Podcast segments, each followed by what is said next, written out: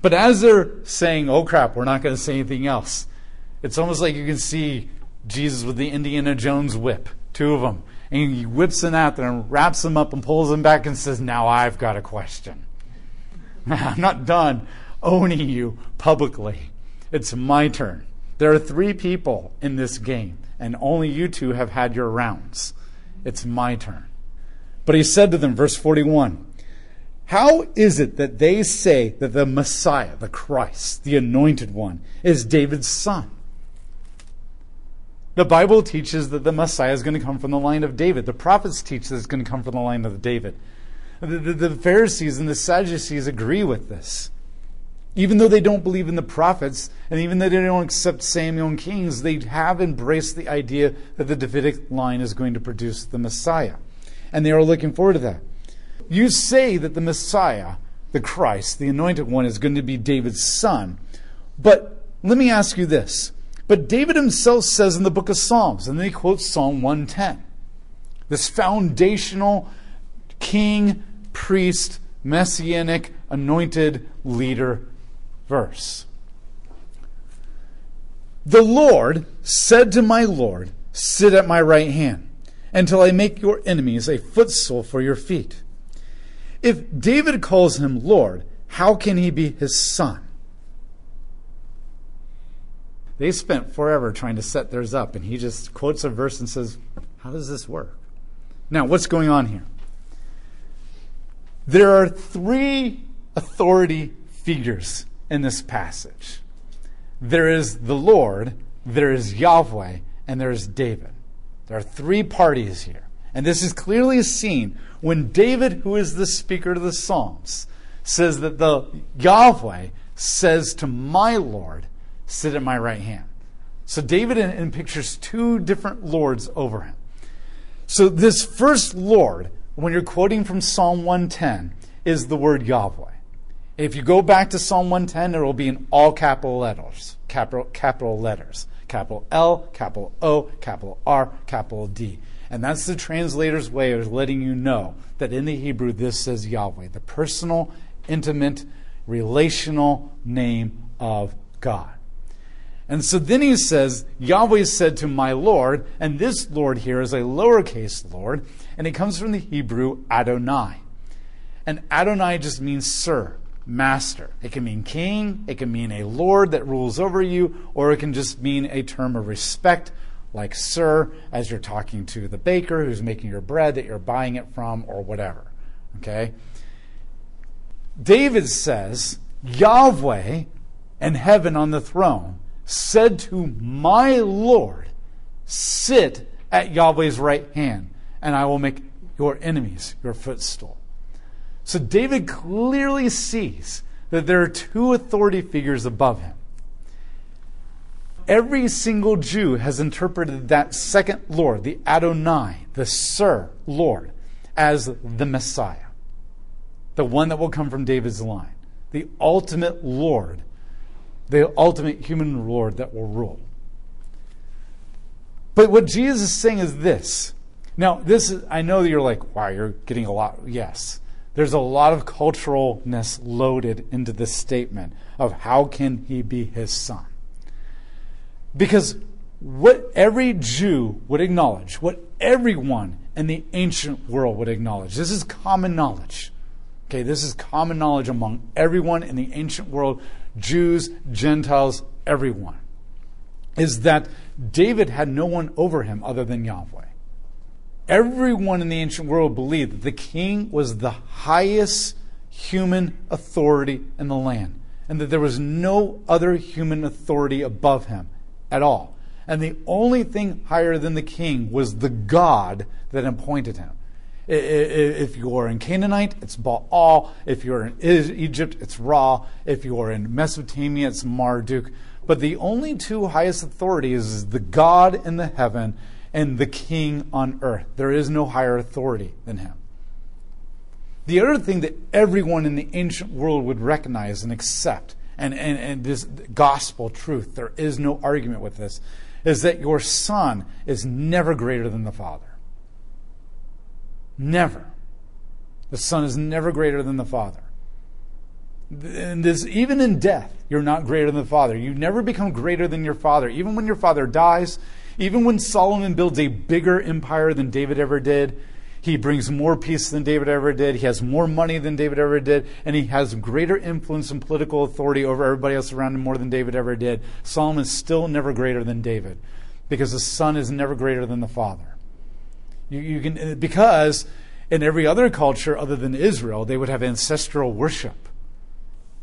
Probably the most modern day example of this is if you've ever seen Black Panther movie and he has to die in order to take the throne. And he goes back and he has a vision of all the ancestors before him. And, he has to seek their advice and be led by them.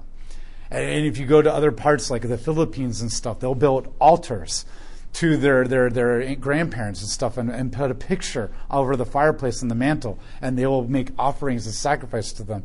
And they'll seek their guidance and, and Princess Bride, Inigo Montoya, seeks out his father's guidance even from the afterlife. There's this idea that even when you're dead, you're still greater than me. When David says, Yahweh said to my Lord, and everybody says, well, that's Solomon or that's the Messiah. And Jesus says, how can it be David's son? The son is never greater than the father. And David has no other Lord above him. So who is that man? And they can't answer. She says, Okay, have a great day. And the implication he's making is, I am David's son. But for me to be greater than him and to be his Lord, that means I also pre existed him, which means I'm God. I'm the God man. That passage is about me. And the only way David's statement can be accurate is if the Messiah pre existed David. And the only way he can do that, how does the son of David pre exist the father, David? That he's God, the incarnation. Now, we know that's the answer, but he will give that answer when Caiaphas puts him on trial. He will allude back to that and he will give the answer and say, Oh, yeah, you know that question a couple weeks ago that I asked you? Here's the answer I'm the God man. And what Jesus is saying is, you answer this. And they can't. The most challenging questions they had for him, he owns them by just saying, You looked at this completely wrong. Let's come in at this angle and everything. Oh, it all makes sense now. You're looking at it from the rear end, but if you face it head on, it all makes sense.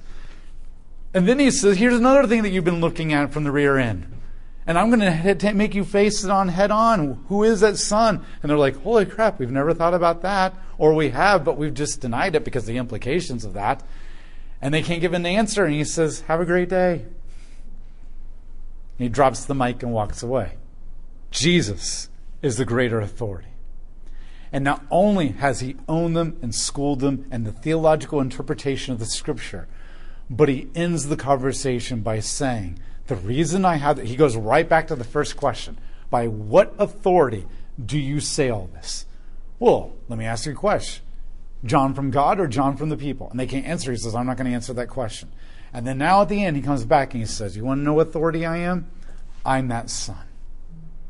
And the only way I can be that son and that Lord over David is if I'm the pre existent God. And if they can connect the dots, then he's answered the first question that they've asked. I have the right to interpret Scripture because I am God. And the only way you're going to get the answer to that first question you've asked is if you can take the dots that I've just placed in front of you and connect them. And because you're too evil, not too dumb, but too evil to connect those dots, two weeks later, when you're putting me on trial, I'll connect them for you. And, I, and the entire time, he just keeps owning them.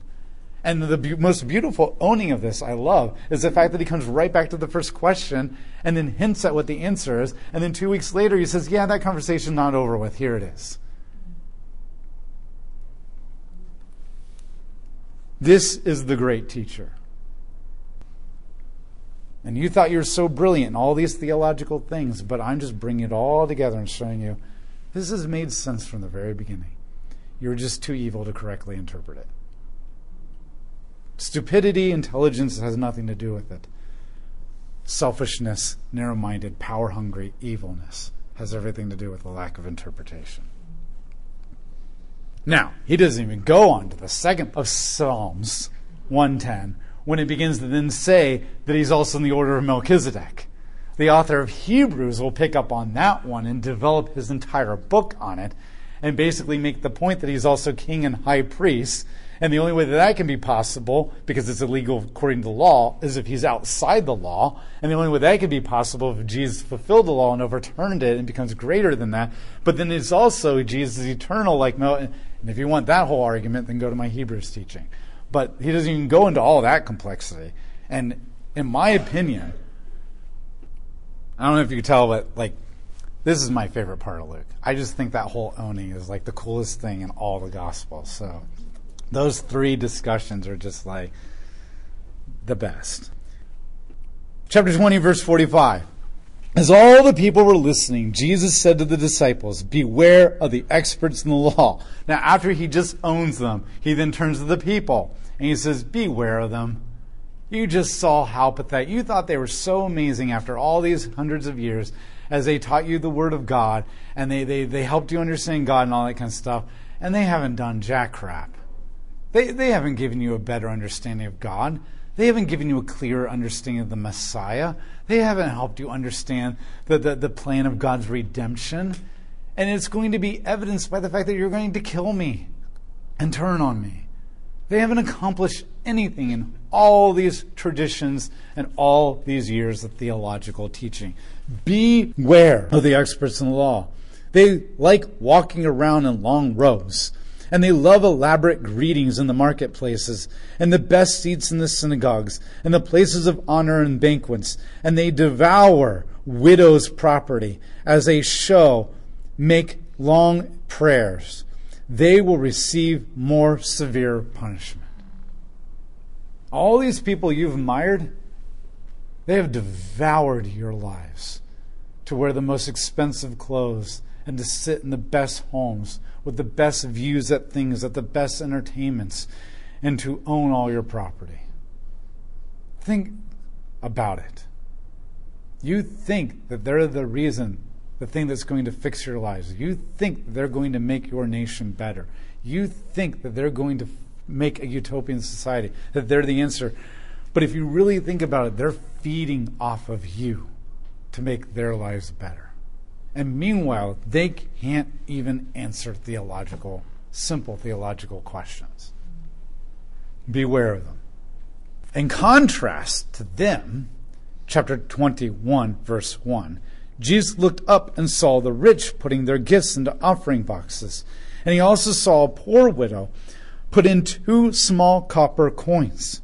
He said, I tell you the truth, this poor widow who has put in more than all of them. For they all offered their gifts out of their wealth, but she offered hers out of her poverty, put in everything that she had to live on. What is the wealth of this? These two small copper coins are basically our two lepta two lepta are worth one half of a quadrans, or one one hundred and twenty eighth of a denarius, which is a day's wages. So basically, it's six minutes worth of pay. It's pennies. It's a dollar.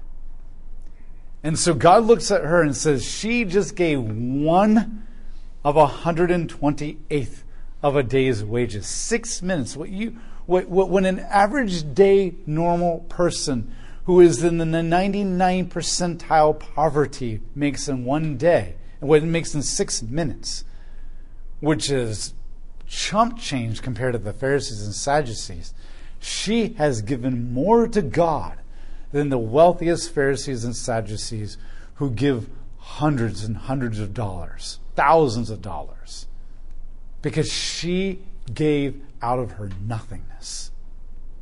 She has nothing, and she gave it. And they have everything. It's like when Bill Gates donated a million dollars to Hurricane Katrina relief programs. And everybody was like, oh, he's so amazing. Look at his generosity. he makes that back and probably by noon in interest of vestments. Like, that's chump change to him. Now, I'm not saying anything about his motives or anything about how God can use that for good and how that was a great blessing. But to be like, oh, you're so amazing. That's so generous. What God is, no, no. But if there's like a woman who's like only made a hundred bucks that week and she's got multiple kids and, and, and she's barely making means means mate and she gives like ninety nine dollars of that to charity to her, that's that's generosity. That's sacrifice. And that's what Jesus is saying. These, these guys are going around and stripping you of everything. And they walk around in these expensive robes and all this kind of stuff. And you follow them like they're amazing teachers and they're amazing guidance and teachers that will, that will make everything great as you, you sell your soul to their, their temple government that they've created. And meanwhile, this woman has nothing and, and she's given way more to God with a greater heart and sacrifice than any of these people have. And yet she's the one you marginalize. She's the one that you believe that God is cursed, that she's somehow superstitiously contagious because God is punishing her somehow, and that you're going to ostracize her and look down her and join them in the way that they view her, and she's like that because they've stripped her. You are in an upside down world, and you think I'm turning things upside down. He owns them theologically, he owns them in the debates, he owns them on the mall of Harvard. But now he's also owning them in their lifestyle, and they're living out the law. This is not the kingdom of God. This is your kingdom that you've built. And you Jews who are poor, you help build this kingdom by surrendering yourself to the power of these governmental leaders who are stripping you and abusing you, and they can't even interpret Scripture correctly. And that is where Christ owns them. Here's what's interesting some scholars have pointed this out. One of the first things you do in the Passover meal, which is what Jesus is going to become, the Passover sacrificial lamb, is that you are to bring a lamb into your house on the 10th of Nisan. And for four days, you are to inspect it for blemishes and defects and sicknesses. And if it passed all the tests of a pure lamb, then it's worthy of sacrifice. And many scholars have said it's very interesting that right before he gets crucified in all three Gospels, he is put in a more rigorous testing and trial than he has ever been put in all his years of ministries. And they are basically, it's almost like they're bringing the sacrificial lamb in, not even knowing what they're doing, and rigorously testing him for flaws and impurities and, and, and, and anti godness of giving to Caesar or anti government by giving all this stuff. And he passed every test of inspection proving that he is the pure, perfect lamb, ready to be slaughtered by the very people that inspected him, like you do with your Passover lamb. And that's what's going on here. Because from this point on, he's going to give some more teachings, and then everything turns against